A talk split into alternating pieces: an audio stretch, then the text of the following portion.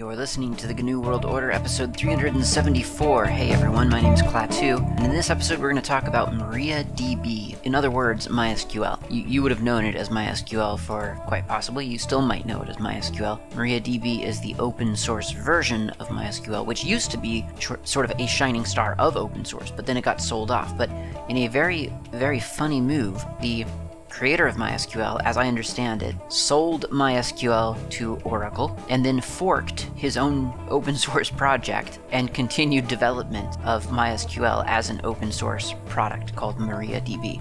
Now, I don't know. I don't know if that was part of the agreement, the sales agreement, or, or how it all worked out, but I always thought that was particularly brilliant. And again, I'm, I'm not privy to the finer details of that business deal, so it may have it may not be as cheeky as it sounds, but it always came across as quite clever to me. MariaDB is probably installed on your computer already if you're running Slackware, and otherwise you can install it from your software repository. And honestly, if you don't have MariaDB available to you for whatever reason, then MySQL will do just fine for this for the purposes of this of this discussion because MariaDB and MySQL are currently and have been and as far as anyone can tell will continue to be completely interchangeable. Let's start off discussing some of the things that used to confuse me when I when I was first discovering professional level databases. The very very first thing that you need to know, MariaDB, MySQL, these are not graphical applications. They are applications that run in a terminal. They run largely through commands that you type out and send to the application. That's how they run which is great because that means that they can then be adopted by other projects and other applications that do have a graphical interface. And and that's very frequently what you'll find the database is it is very typically called a back-end technology. The users don't necessarily interact directly with the database the way that the developer or the DBA the database administrator interacts with it. It's something that sort of idles in the background. That's a pretty common model, both for desktop applications and websites and so on. So if you've ever used LibreOffice, then the, the, database component of LibreOffice, then you'll know a little bit about MySQL or MariaDB from that because the database component of that does use uh, the the backend of uh, I think MySQL at the time. It might have graduated onto MariaDB by now. Same goes for Amarok, the music player that, that has a database, an optional database component. There, there are lots of such applications. What we're going to be talking about today is the actual database itself, that the component that, that generates all of that data for other for other applications. So that's one thing to understand. The other thing is that MariaDB doesn't have to be installed and running on your computer in order for you to use it, which is a little bit strange, and let me qualify this. If you've ever used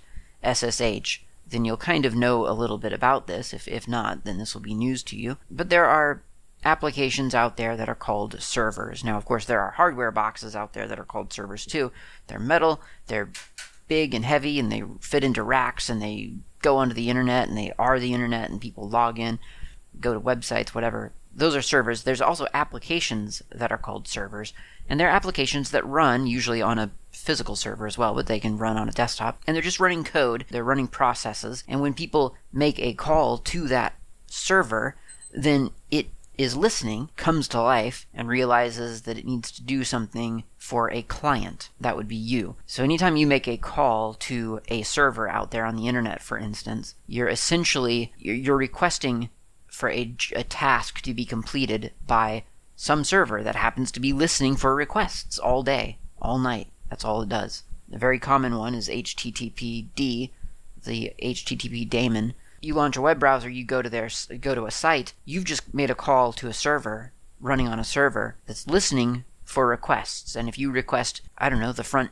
the, the, the page, you know, the default page of a website, index.html usually, then it hears that request and it sends you that information. It sends all that data to your browser and it shows it to you on your screen you can have the MariaDB server running on a computer anywhere in your house or on the internet, wherever this thing may be located, Raspberry Pi, whatever, and then you can log into it from your desktop or your laptop, whatever, remotely. So you're sitting at one computer talking to another one. Now, today I'm not going to bother with that because I can't be bothered to install it on some remote device. But I could do that, and MariaDB is happy to, to work that way. Now, in order to access it, you do need a MariaDB client.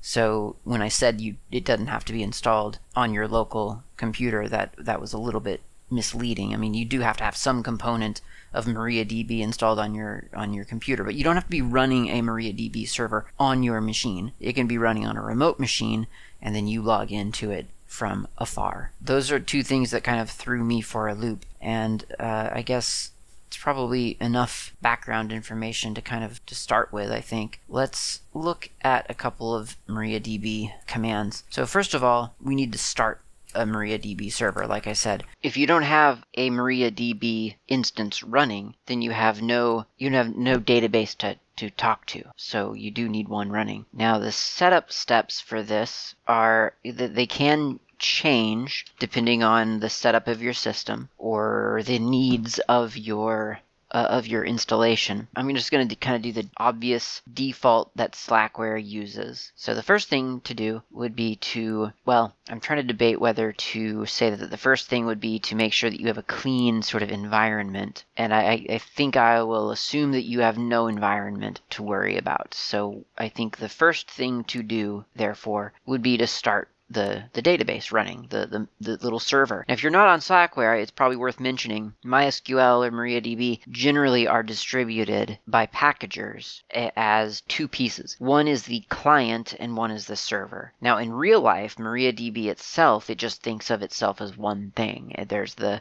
yes, there are client commands and yes, there are server commands, but it just thinks itself as MariaDB, but packagers to keep the packages that you download to install smaller and more specific to purpose, divide them into two. So on Fedora or RHEL, for instance, you'll find that MariaDB is an installable package and MariaDB-server is a different package and you'll need both probably if you want to both run and talk to the database on that one system. If, if you know that you'll never need a client on that system, I guess you could just install the server. Or more likely, you don't need the server on that system, you just need the client so you can go talk to those remote installs. On Slackware, however, it's all one package. First, setup command. It, this is a pristine system. You've never intentionally run MariaDB slash MySQL yourself on this system. You do not have a database running on this system and you have never done that yourself before. In that case, you must initialize your MariaDB instance. You must install a database in order for there to be sort of an infrastructure for these databases to exist. So MySQL underscore install underscore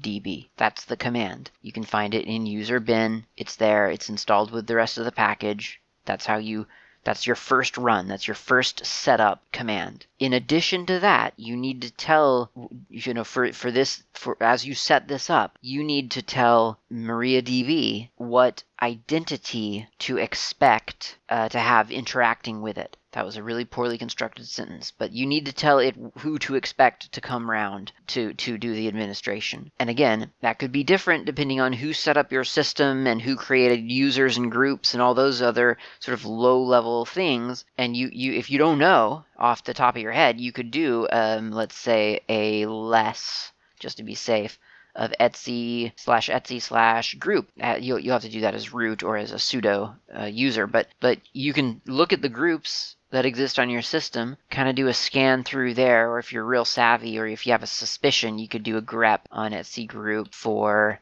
uh, the string MySQL, because we know that's pretty common. And sure enough, here on Slackware, it looked like as part of the MariaDB install, MySQL group has been created. Its its group ID GUID is 27, so that exists. It's a low-level system level group that exists and should um, probably have governance over the MySQL infrastructure of your system.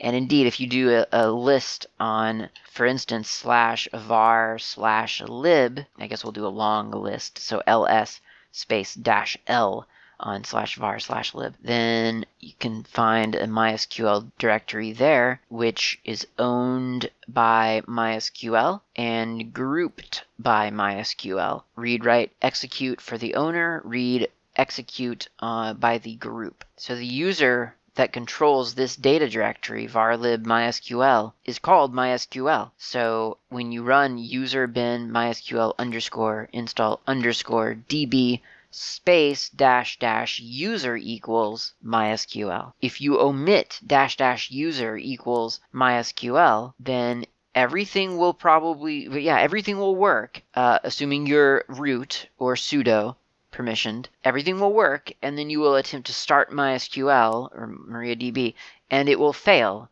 and you won't understand why. Well, the reason is because this was all installed assuming that your current user, which under eh, under the circumstances for for success it would have to have been root it's expecting root to come round and administrate things and yeah and, and you are you are and it is unable therefore to execute certain things as for instance mysql user because everything was set up for root only. So user bin mysql install db dash dash user equals mysql. You run that, it does some setup steps, it creates a database, creates some infrastructure. Next thing you know, you've got a nice little um, message, success message, telling you some of the next steps that you should take. It, it probably tells you how to start the database running. Again, you need that server running so that you can talk to something, right? So whatever it tells you is probably wrong for Slackware because Slackware has its own little startup script that was written probably, I imagine, by Pat or David Cantrell. I'm not sure which. Um, Patrick. Patrick MySQLD. Um, it's the startup script and it uses a command called mysqld underscore start. Now that you probably will um, notice, no, sorry, not start. That's the function name. mysqld uh, underscore safe is the is that command, and that you will you will recognize potentially from this um, from the the success message after you initialize or, or install a database. It will it will reference this command user bin mysql d underscore safe, but you don't have to use that directly. You can just do that with this startup script. And the way that you would do that, of course, is sh slash etc slash rc dot d slash rc dot mysql d and then the word start. That'll give you some information about where the logging is being kept, which is varlib mysql and then your host name dot ERR, and uh, it'll tell you where the PID file exists, which I think is in roughly the same place. I don't know, it's just kind of telling me that it already exists because I've already started my database. Now, if you want your database to start upon boot, which would be a pretty common use case for a lot of people uh, running a database server, like that, if, if that's if that box exists to run MySQL or MariaDB, then if it reboots, you know, if the power goes out or if there's an update that that for some reason needed you to up to, to reboot, then then you would not want to have to remember to wait around for the reboot to finish and then for you to log in and then for you to re- uh, start the database manually and then also the other thing that you didn't start and the other thing you know you, you don't want to do that. You set it up to start at boot time. So the way that you would do that as always on slackware is you would since there's already a startup script if there wasn't one you could write one but there's one so you can use chmod a plus x slash etc slash rc dot drc dot mysqld which gives of course executable permissions to all that is the user, the group, and others for that for that script. Uh, or or you could just give it to to user and group. It, it it's up to you. I I do all, but you can make your own informed decision about that. I'm sure. Okay, so now the database is running because we started it with this script, and we can test that. We can verify that with MySQL admin. That's the command. It's user bin MySQL admin dash, no, actually, I'm sorry. Before we do that, we should set the password for the root user of the database, which is what the database itself has told us to do. So it says to, to run uh, MySQL MySQL admin dash u root space password space and then in quotes your new password. So doing that, it would be, and you can do this as a normal user as well. You don't have to be root for this. User bin MySQL admin dash u root password quote my password one, two, three. Don't actually use that password, but that's literally what I'm doing because this is just a demo and I'm going to blow all of this away after I'm done. And that sets that password with success. And now I can, uh, now we can verify well, first of all, that would have failed if there had been no database. So we've technically just verified that this thing is running. But otherwise, you could you could verify that your your database instance is running with MySQL admin dash u root. That's dash u is for user. Root is the the, the MySQL user that we're going to be operating as. Dash p for yes, prompt me for a password, and then the word ping p i n g. We're just we're just pinging the, the database. So it prompts for the password. Now this is this isn't your sudo password, this isn't your root password, this is the password to the database that you're pinging. So that was my password 123 and it says mysqld is alive. So it's it's running. That's great. That's good news. Okay, so now we can do stuff with with this with this database. And there are a couple of different ways to interact with MySQL. You can use an interactive session, kind of like if you think of if you've ever used Python, you just type in Python at the terminal and suddenly you're in a Python shell. It looks exactly like your terminal shell, except the prompt is a little bit different. It's got three chevrons instead of a dollar sign. So it's this interactive mode where you're kind of trapped in this, this separate sort of command line within your terminal. That is, and so you can execute these specific MySQL commands. You can also do the same thing by prefacing everything with MySQL admin. Or, and this is a little bit more advanced, I, I guess, not not that much more actually. I mean, it, it kind of depends on your knowledge, I guess. But if you have just even the remotest familiarity with a, a, programming language, anything from Python to Java to whatever, you could interact through with MySQL through that programming language. And in order for that, I mean, there are ways to do that just sort of full stop because if you can drop to a shell through that programming language, then you can just execute whatever you want. But there are nicer ways. Eh, by, by nicer, I mean more convenient for you there are nicer ways to interact with MySQL through a programming language because there are connectors. There are there are libraries out there that bridge the gap between your programming language and MySQL. So you can let's say you're doing Python, you could import the MySQL module or whatever it would be called, and then you can issue commands that that talk to MySQL just within your Python code. And there are easy variables that you can create and functions that you can call that that can do some fairly advanced processes within MySQL through a very friendly programming language interface. And sometimes that's that's kind of nice. But it's also kind of nice to just talk directly to the database sometimes because a lot of times the more levels of abstraction you layer over something, the less it makes sense because it just becomes so magical. And so let's let's take a look instead of, of trying to get to MySQL through some kind of programming language that, that would ostensibly make it easy for advanced functions, let's just do some really basic functions instead. Because ultimately, all the advanced functions are just combinations of, of the basic commands, as, as you might expect. Okay, so the first thing that you probably would want is a database. Now, we already have a database because we, we did that mysql underscore install underscore db, and so we should be able to kind of connect to something might not be much, but we should be able to get somewhere with this. So the command to enter this interactive MariaDB environment is uh, MySQL space dash u root dash p. So once again, we're, we're connecting to MySQL as the root user of MySQL, and then we're telling it to prompt us for the password. That's what it does. It tells us to enter the password. So my password 123. And now it says, Welcome to the MariaDB monitor. Commands end with a semicolon or a backslash G. Um, your MariaDB connection ID is 9. That's what it says for me. Server version is such and such.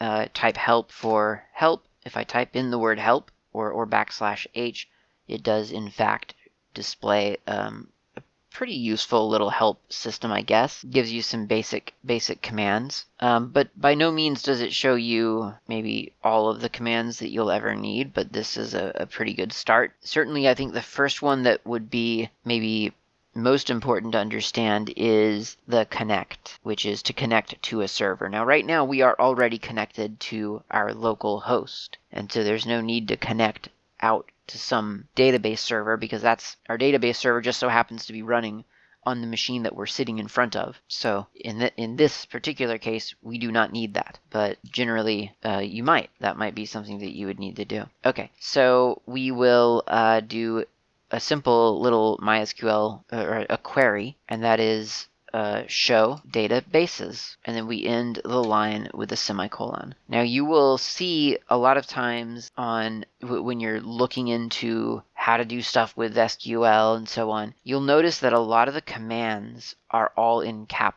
capital letters. It's like all DBAs are shouting all the time. And that may be true. I don't I haven't known that many DBAs, but the the capital letters and I don't know if this is a system specific thing or or whether it's just a legacy thing. I'm not sure, but I used to think that it all had to be capital letters because that's what you would see in all the tutorials and stuff. Um, it doesn't actually have to be capital letters, at least on Linux. Now again, maybe that's a system specific thing, maybe on something like Windows, maybe you, it has to be capitals. Maybe I don't know. I'm just I'm taking wild guesses, and it's a weird wild guess because typically uh, case sensitivity is a thing on POSIX and not on Windows. I think is what I recall. So I mean I know say case sensitivity is pretty common on POSIX. Windows I, I I feel like it's a thing that it's not like that it doesn't recognize the difference between capital and lowercase, or, or maybe historically it didn't. So it's weird that that would be the case. Either way, whatever the reason, you can you you can you can do all capitals ending with a semicolon, or you can do lowercase. I think you could probably even do a mixture of both yeah it doesn't seem to matter to me so or to, to this system so whatever. Um so show databases and it, it it does reveal that there are apparently four four databases on this system. It tells me that there that it shows me a little a little table a little ascii little ascii art designed table. The top of which is labeled database. And then there are four rows in the results. There is information schema, MySQL, performance underscore schema, and test. So this is kind of a multiple choice question. I mean, it's telling me that there are four databases because I've asked it to show me the databases. So it has shown me which databases are available. So this was like a list command, if, if you could think of it that way. Or or you could think of it as a um, like a you know, if you're opening up a file browser or a file manager on your system and looking into a into a directory or something. This is this is just a listing of the things that it knows. These are the files that it knows exist. And of course, these aren't mapped exactly to files. These are databases and they, they're structured in certain ways. But we can um, we we can select the thing that we want to to examine from this point. And the way to do that could be, for instance, would be the the uh, keyword use y u uh, no not y oh my gosh use uh, which is again if you type in help does tell you down here that there is a use use another database takes database name as argument. Okay so that's relatively clear. So we've already shown all the databases we've gotten a list of them so now we can use a database. Let's use test and I'll end the line in a semicolon and it tells me that the database has changed. And so now I could do a command like show show um, show table. Nope, show tables, plural. There we go. And it tells me it's empty, so there's nothing in this database uh, for me to look at. Well, what if we do use MySQL, and then we say show, what was it, tables, plural? Oh, that had a lot more. Okay, so MySQL database has quite a few. So database changed over to MySQL, and your prompt updates it to in, in a to correspond with where you are. It's kind of cool. So, for instance, when I first entered this environment, I got the MariaDB prompt with in square brackets the word uh, parentheses none close parentheses, parentheses and then the uh, greater than symbol, a chevron, whatever, to um, to indicate that it is a prompt. Um, now when I when I did the use test the the little square brackets have test in it. Now that I've done use MySQL, it's got MySQL in there. And if I if I if we create our own database called Penguin, then penguin would appear in that square bracket. So you kind of get a sense for where you are as you're wandering around this database system interactively. All right, so the database has changed to MySQL. I said show tables. It shows me 30 rows, and these are tables underscore in underscore MySQL. And it's telling me that it has tables for column stats, columns priv, db, event, func, general log, and so on. Goes on and on like that. Time zone, servers, user, lots of information in here. So this is the the database to manage our our our database system. Like this is managing kind of like all of this inf- information, like what databases are, exist, what hosts they're running on, uh, what plugins are available, what servers are available, what users exist, what time zone everything's set for. So this is kind of a I mean, frankly, it's a pretty important database, and so I'm not going to mess with it. But um, we we we can a little bit. I mean, because now that we're in MySQL, we could, for instance, create a user in this database. So just like you might log on to your Linux system and decide that you want your your your coworker to be able to access and and create users and and set up a new user or whatever uh, you would or even just to log in. Heck i mean you just want your your colleague to be able to log into the system and do stuff on the server. Uh, you would create a user account for them with user add or add user or whatever script you use. That's pretty common stuff. Well mysql it's actually really similar. Like you've got this database sort of system running, and right now it knows of exactly one user. That user's name, as we both know, is root, and the password for that user right now, because I set it to this horrible password, is my password 123, which obviously you would never use.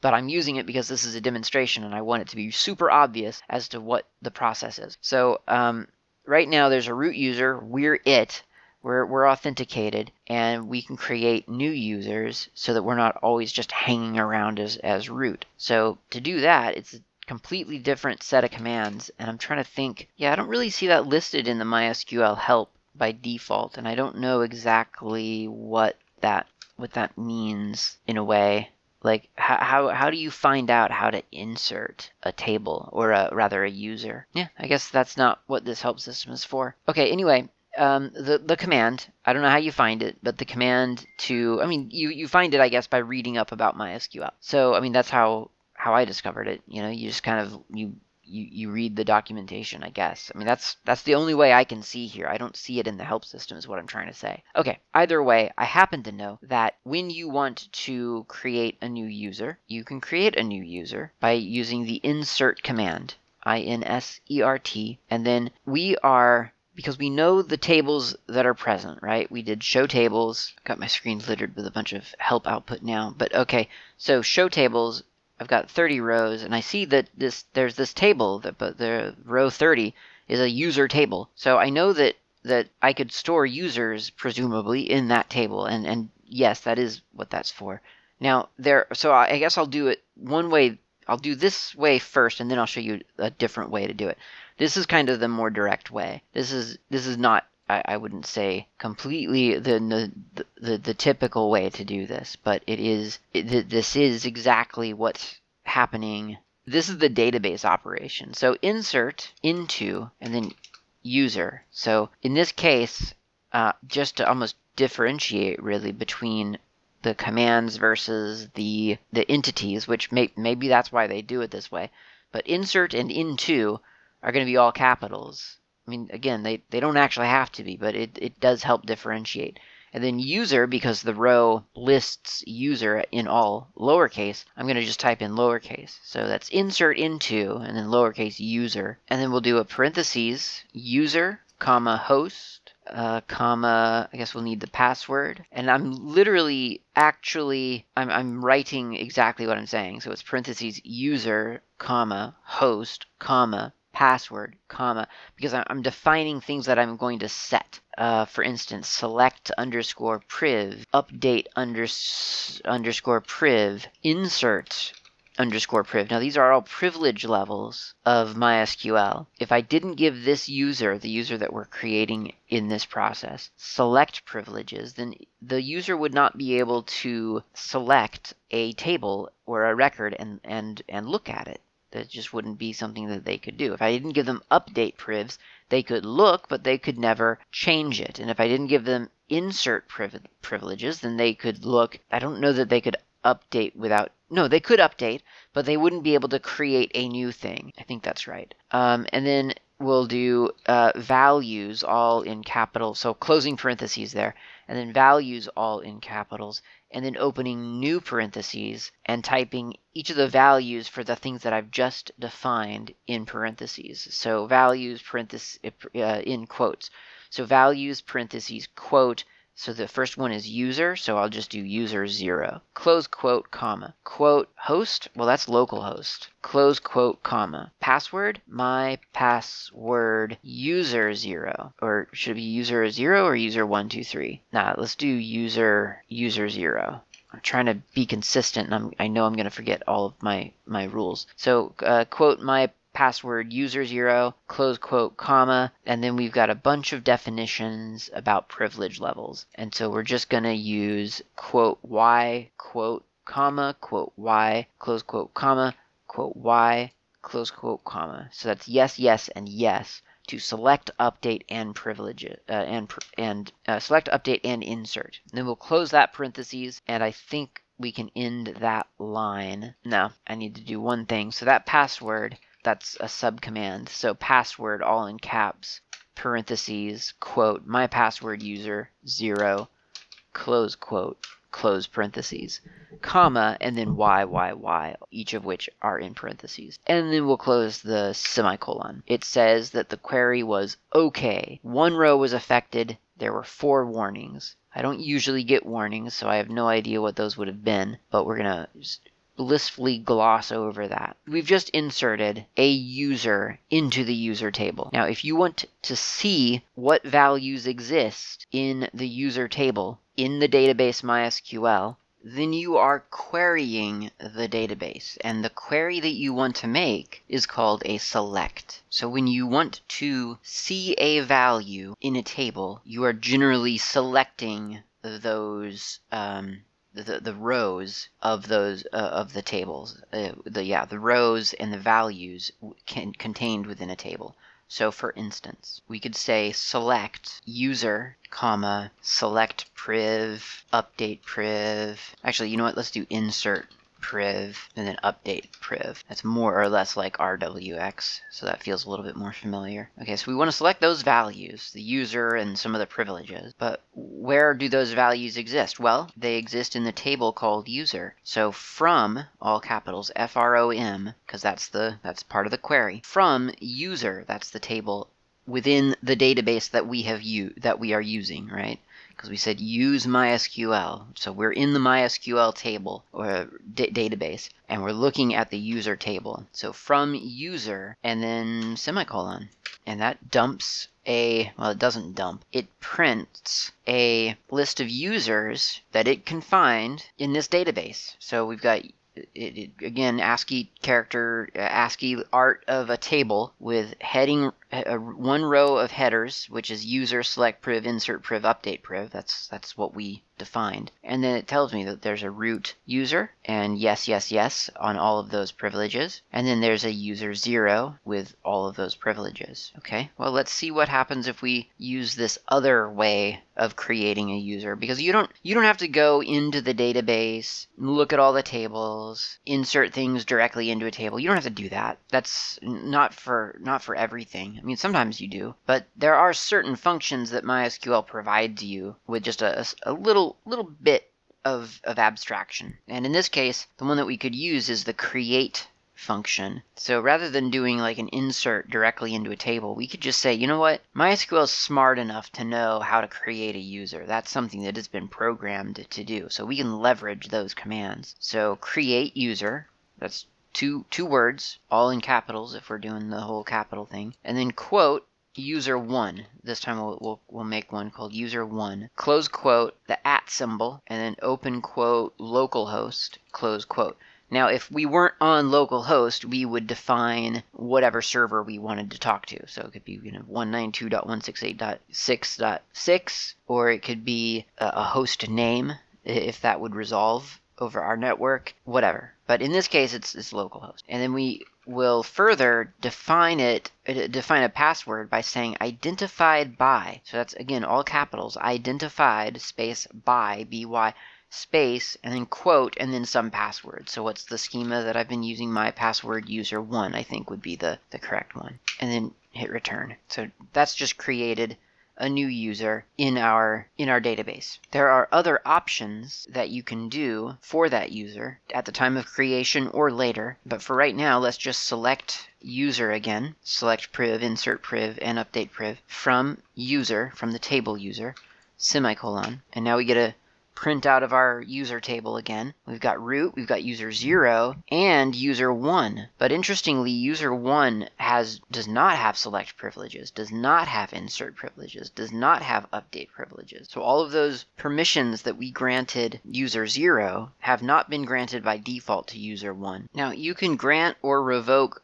permissions to users using either the grant or the revoke command or keyword, whatever we're calling these. So if I do, for instance, grant select on asterisk dot asterisk, the reason I'm putting asterisk dot asterisk is because what I'm actually saying is on the date on on this database uh, on on this table of this database grant select to. So I'm just I'm doing an all-encompassing thing. Now, if you wanted to narrow that down, you could do like MySQL dot uh, I've forgotten what other tables there are, but you know some some table foo dot foo. Then user one would be able to select rows in the foo table only, but not in the bar table. In this case, I just want I just want to see this everywhere. So asterisk dot asterisk. Grant select on asterisk dot asterisk and then the word to to and then in quote user one close quote the at symbol and then of course where this database exists, which is right here localhost. So quote localhost close quote semicolon. Now I'm going to just do just to make sure that I'm seeing this in real time. I'm going to do a flush space privileges semicolon and hit return that just kind of refreshes a bunch of stuff. So select user, select priv, insert priv, update priv from user, semicolon. I get my list again, and I see that I've got root, yes, yes, yes. I got user 0, yes, yes, yes. And I got user 1, yes, no, no. So select yeah, insert no, update no. So we've made we've made changes to our to our user um, listing or user pr- permissions, privileges. There are a couple of different kinds of pr- privileges that you would want to possibly grant to a user. You'll see this a lot if you're setting up a MySQL database for a, a web CMS a content management system like WordPress or, or Drupal or Joomla. You'll see things like create and delete and insert and select. So the list is you got create, drop, delete, insert, select, update, uh, grant option, and then all, all privileges. So if you want to just make someone all powerful, obviously you could grant all privileges to uh, uh, on whatever whatever to username at host. I typically don't do that so generally, you, you kind of look at the thing that you're setting this database up for, and you grant the permissions that are required and no more. So you might see on your WordPress install instructions to create a MySQL database and then to grant the, you know, to create this user, WordPress user, whatever, and then to create, you know, to grant them like uh, create, maybe delete, insert, select, maybe update probably. I don't know. I could look it up, but my point is they'll tell you what permissions are required, and you don't have to. You don't have to just give everyone privileges to do everything if you don't want to. And uh, you know, if it's something that's on the on a network, it's probably a good idea not to just grant all users all privileges, right? That would probably be a very bad idea. Okay, so that's that's setting up a database and creating users let's go have a coffee and then we'll come back and we'll do some sort of basic databasey types of things so that we can see why databases are worth the trouble in the first place. It's it'll be enlightening i'm sure. So let's go grab some coffee and then come right back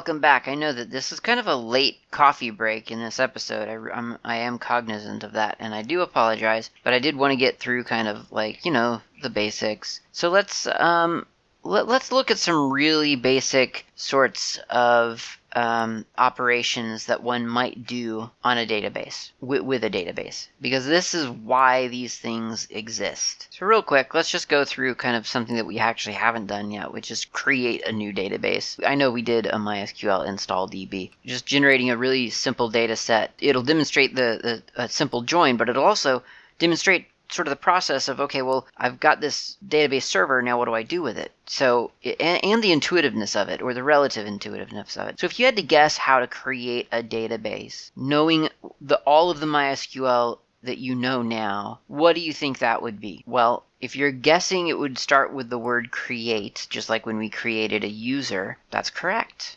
So we could do create database, as you can again imagine, just kind of you can intuit this. And then I'll do, um, I don't know, fandom, F A N D O M.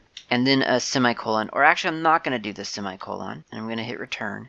And now I'm at this weird arrow prompt. So MySQL, the interactive nature of it, if you don't terminate your statement with that semicolon, it assumes that you're just you want to type in a more structured fashion and that this way you can you can create commands that are multi-line so to terminate this, I'm just going to enter semicolon and then hit return. It says query OK, one row affected. And now if I say show databases, and this time I will terminate it with a semicolon, uh, then it tells me that I've got a new, I've got five rows instead of my former four rows, and one of them is called fandom. Perfect. That's exactly what I wanted. To create a table, it's a little bit more complex because you have to really think about what data you intend to store here. First of all, we're going to use fandom, semicolon. That way we, we, we change, we, we, we make the fandom database, empty though it may be, we make that our active uh, sort of namespace. And now we can do things like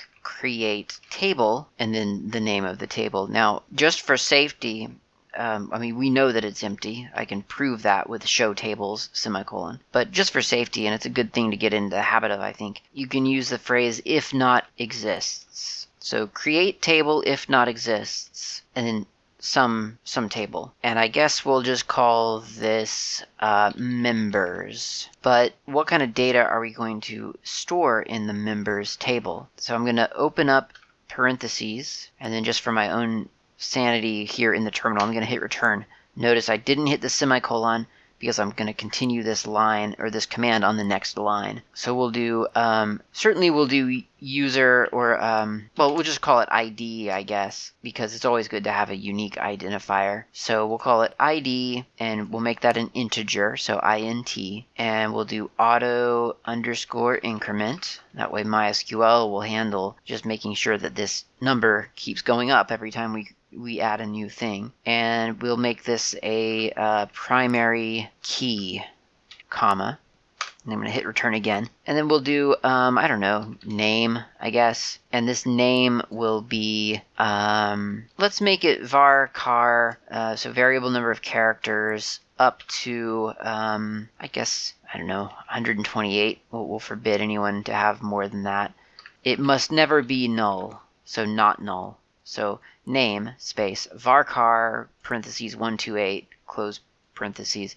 I don't know, maybe 128 is too few. I don't know actually know how many name how many I'll do 256 instead. That seems safer. Close parentheses not space null comma and I think that's where I'll leave that. Actually, we could do one more thing. Let's do joined. Actually, that's a bad name for this. I mean, in real life we could do that. I guess just creation timestamp all capitals all one word and then default current underscore timestamp.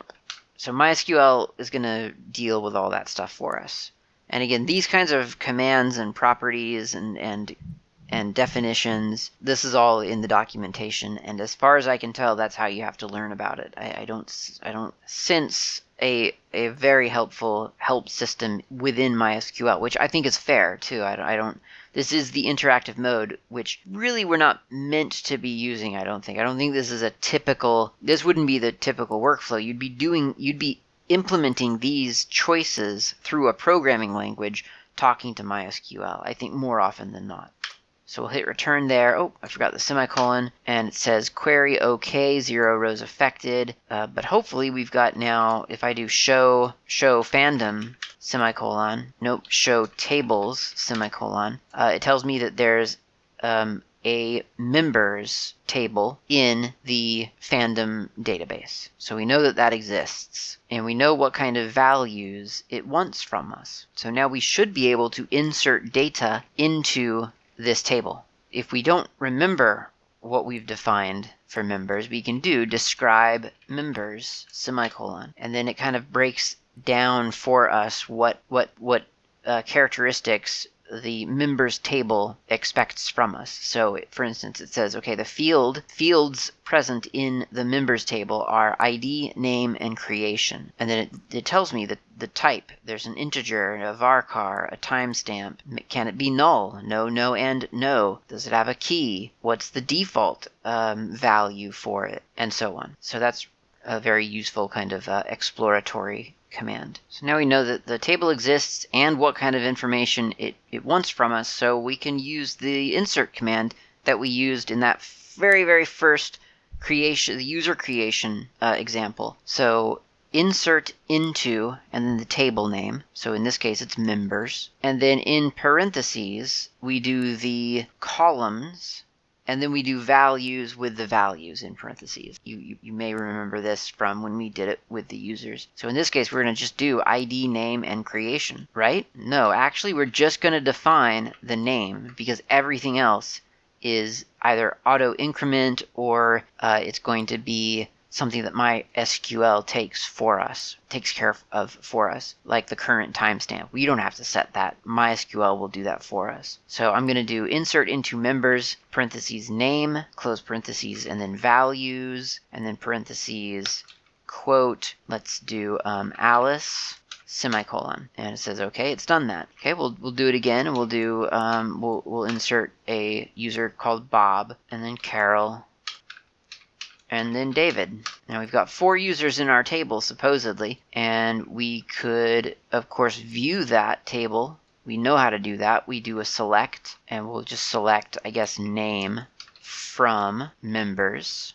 Oops, members, and semicolon return. And we get a listing of the names Alice, Bob, Carol, and David. And we know also that we can do select name, ID, creation, and that orders that that gives us that returns that information for us in that order. So name and then id and then creation. Even though you know natively the, the way that we created it it was id name creation. We can reorder that. We can do creation id and then name. So all that's really basic stuff. That's not a big deal. And so now we'll do we'll do a, a, a different thing now. So we're going to make a new table now. So we'll do create create table if not exists and we'll call it distro. And once again in parentheses we'll say okay, well we need to give it an ID an integer auto incrementing. That that's something that I do because um, because that's I was told in in the very sort of very introduction to databases that I ever had, which was at this free event that I went to. It was like a sales pitch for some kind of proprietary database, and the guy was talking about database design. It was the most one of the most fascinating things I'd ever heard, um, and that was the only formal training on databases that I've ever had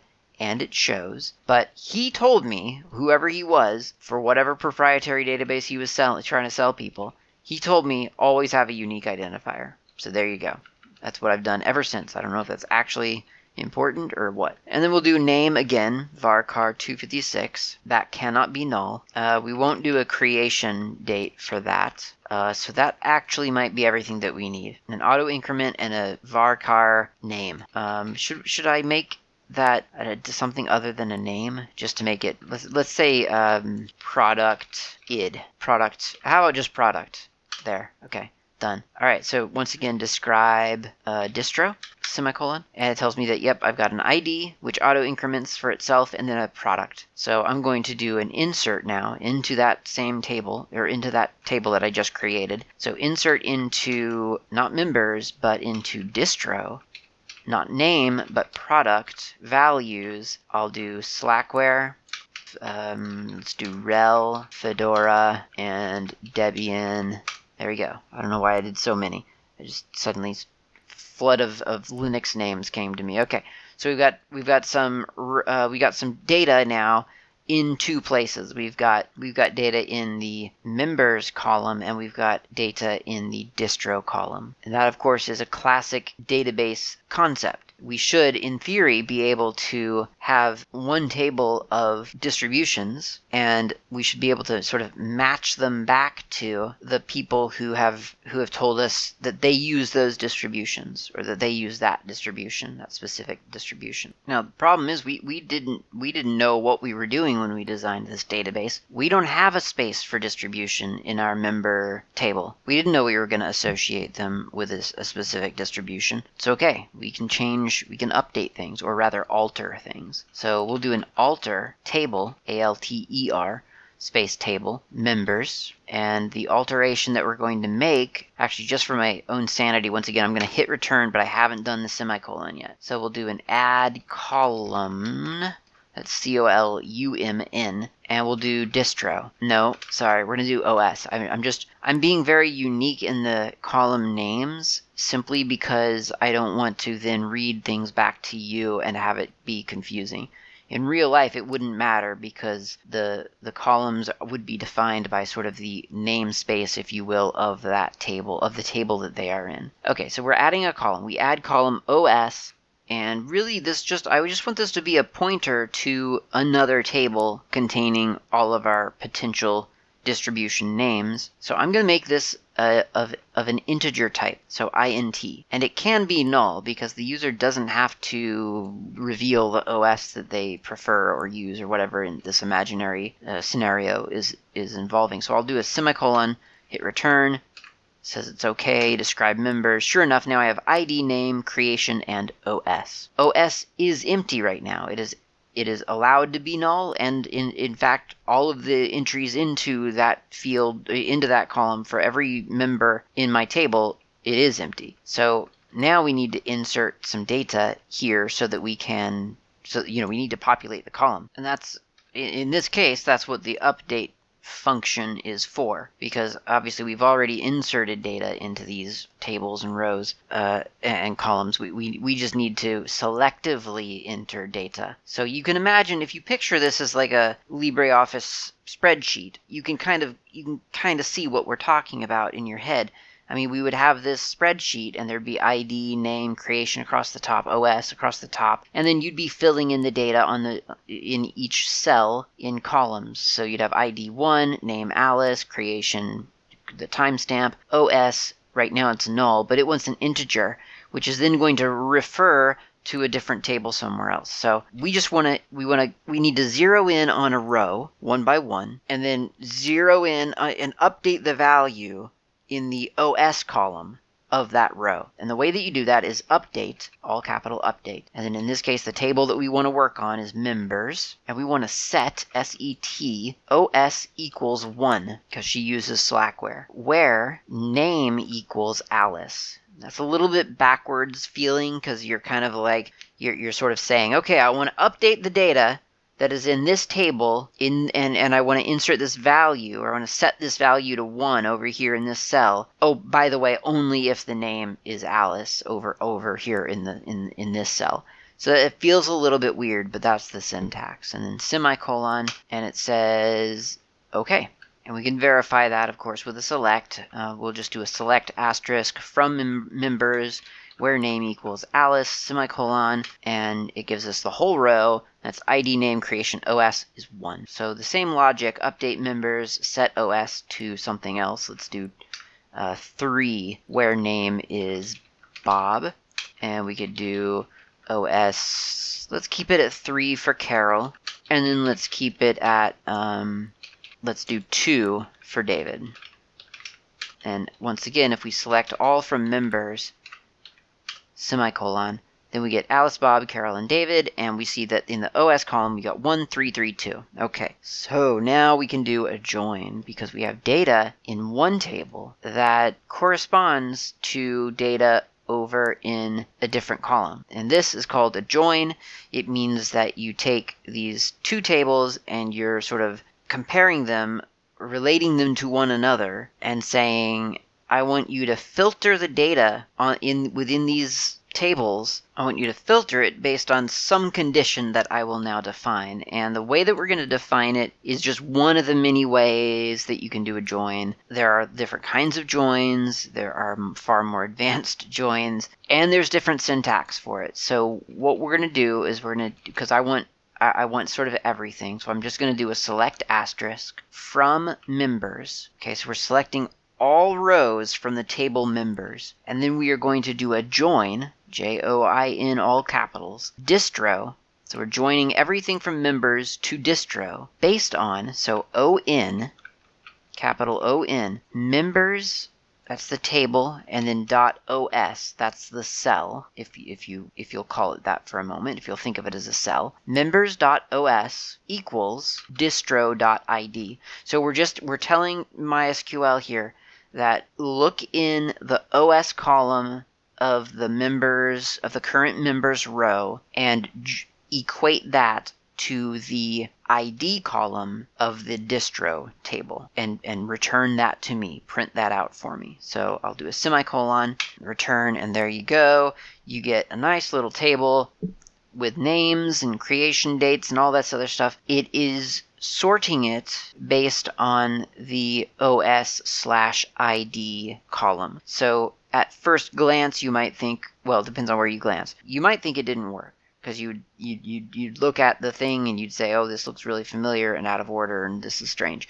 Well, it's out of order because it's sorting it by a specific thing, and that's okay. So what we have here is ID1 Alice, OS1, ID1. So now, because we've joined the two tables, Slackware. That's correct. I remember setting Alice to Slackware. 4 ID 4 is David, so he was way down at the bottom in all other iterations of printing this table out, but that's fine. It's been reordered according to the OS ID. So 4 is David, OS is 2, ID is 2, and he was a RHEL user. I remember that because a coworker of mine is named David, and no, you know what? He, he uses Fedora. Oh well. ID 2, name Bob, OS 3 ID3 Fedora, and then Carol is also a Fedora user, and and and certainly ID3 Carol OS3 ID3 Fedora. So we've got Slackware, RHEL, Fedora, Fedora, and I remember that being correct. So there you go. We've got our little joined, our two tables that have been joined together based on values entered into one of those tables and referen- you know, being referenced as it exists in another table. And and through this th- through this system obviously we could then have 8, 12, 16, 24, 450 users or, or members, I guess is what we're calling them. But and that would be in one table. But we would have our our distro table that would only ever be you know five entries, right? Slackware, RHEL, Fedora, Slackware, RHEL, Fedora, de- four four entries. Debian, Slackware, RHEL, and Fedora. And that's all we would ever need. I mean, until some member came in running something wacky like OpenSUSE or Mageia. But you get my point. The distro table never has to be as long as the member table because we can expect many members to duplicate what they're using in the OS column, whereas the OS column is is a set, a fairly set of defined values. I mean, you and I dear listener, we know that the table of Linux, possible Linux distributions would basically be the longest table on any database because there are that many. But we're we're pretending like we're being sort of rational and reasonable and we're just sort of saying well here's you know 10 12 20 linux distributions. Just realized i said that we were being rational and reasonable and then i, I went up to 20 different distributions to choose from. Um, but there you go. It's the beauty of open source's choice. So you've got 20 items in this table and you have you know uh, 415,000 uh, members in in that table. So it doesn't have to be a one for one thing. It's not like a spreadsheet. I mean, it is like a spreadsheet. And and certainly a spreadsheet could be like a database because if, if you know, if you've been around spreadsheets for longer than a week, you probably know, well, if you've done something complex with a spreadsheet, then you know that you could define a data set for a, a certain a, cell, and you're essentially making a, a, breakout table, and then you can sort of make a multiple choice. So you could say, well, I'll enter their name, I'll enter the creation date, and then I'll have this little drop down menu for OS where I can choose Slackware, RHEL, Fedora, or Debian, and and then you've only got those four entries for the OS, and you've got you know a thousand members. So you you can mimic one for the other, and and I'm not saying necessarily that you, you shouldn't use a spreadsheet. I'm just saying the database idea is powerful and important to keep in mind especially when you're starting to uh, design systems that are more complex than just parsing a configuration file. You know, you can get away with a lot. I mean, a, a configuration file or a YAML file or uh, an INI file, you can do a lot with those things. And I, I love those because they are easy and they're flat files and they're pretty pretty straightforward to use. They've got typically really good support in lots of different languages, and you don't have to worry about whether the user has MySQL installed on their system or SQLite or, or whatever solution you're using, Postgres, whatever.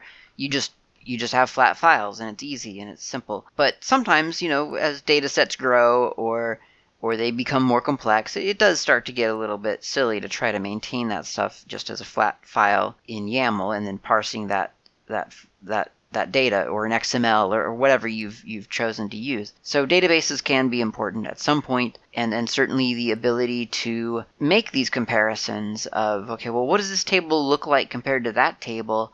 If these two columns match up. Or maybe you want to try to, you know, you want to get a list of things with lots of different properties. So it's not just a one to one relation. There's some kind of, well, I want to see the, the, the table or the, the matching rows and entries of, of things that have, have these three qualities associated with them or these eight qualities or whatever. So all of that stuff is available. It is a query language. It is new and different and something that you have to learn but on the other hand, it's a fairly limited set of it's a it, the vocabulary is not huge. We are not really talking about like learning even something like Python here, where it, it's much more like something reasonable like Lua. Um, see, that was just me trying to take a jab at Python by comparing Lua, a, a beautifully designed language, to Python, as if though to disparage Python. But of course, we all love Python deep down. Um, what I really mean to say though is the syntax really is fairly limited in the in the in this query setting. Like you can do, I mean, the, you know, they, they've got they've got a good vocabulary. I'm not saying it's just a couple of commands. I've by no means covered everything in this little demo. There are lots of different commands. You can make very complex queries with this with this language, but it is a limited set and and that's kind of nice because really like you sit down and spend like a couple of days just doing stuff like I've just done, and you get a feel for it. And then, you know, the more complex stuff you can kind of hack out around as you as you need it. Um, and like I say, you've got programming languages that also tap into this stuff. So sometimes it might even be easy. It may be even simpler than learning the the query the, the, the query syntax yourself, and you can just kind of get a programming language to do some of that heavy lifting lifting for you.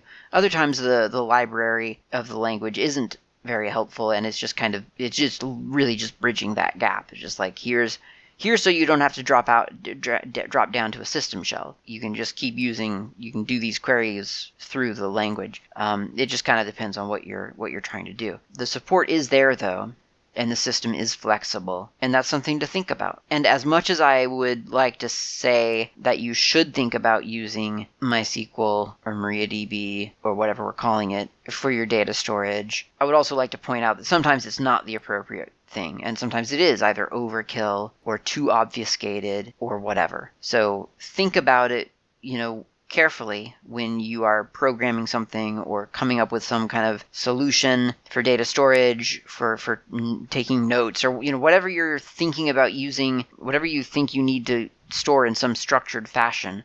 Sometimes the database is the right choice i think and sometimes it's just not. And learning to see the difference between those two i think it does take it takes a little bit of time um, but as long as you just kind of keep it in the back of your head in the back of your mind then it, i think if if you've got it there, I think eventually when you start abusing flat files and you start realizing I'm doing this in a really bad way, I need to, this should be a database. Then you'll recognize it and you'll know, okay, it's time to really get serious about a database. And and other times you'll just think I'm designing this stupid database and I'm not doing anything fancy with it. It's I'm pure I'm just dumping data into this into this entity. I'm never doing a join. Why am I doing this to myself? I could do this with an INI file or a YAML file or XML or, or whatever your you know pick your poison. So there you go. That's MariaDB. That is um, a, a, lot about MariaDB. Hopefully it is useful. Hopefully it's informative, not overwhelming. It's really cool. I've I've I've never had I I, I don't use MySQL a whole lot the, the most experience I have with it have been either just fun weekend projects where I do some interesting GUI to enter some information and then get tired of it and never follow up on it, or uh, in real life, like in work life, uh, WordPress stuff. And I used to maintain a lot of WordPress sites, and I they weren't managed anywhere. I mean, like I was managing them I was the manager. I was the admin of these sites. So doing um, manual MySQL setups and maintenance was something that I would do sometimes. Not often, not every day, not all day ever, but it would be something that I would do. Um, and I've I have had fun with it. Uh, I've I've always enjoyed my time with MySQL, which which is better than saying that I dread it or that I hate it or that I can't stand it, anything like that. So it's it is fun. It's something to check out, something to take a look at. It ships with Slackware. Now you know about it. Now you know where to find it. You know how to use it. You know how to start it. So take a look. Try it out. You might enjoy it. Thanks for listening. I'll talk to you next time.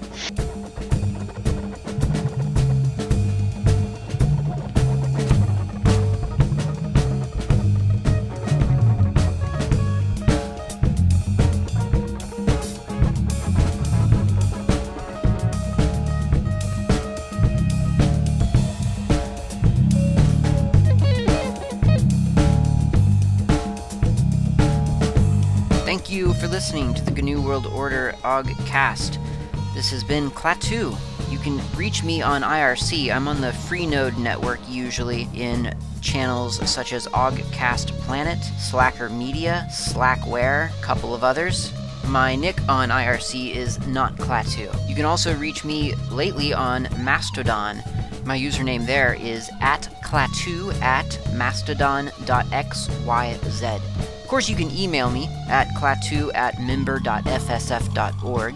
That's klaatu at member.fsf, as in freesoftwarefoundation.org. And of course, you can visit my various websites, gnuworldorder.info and slackermedia.info. I will see you next time.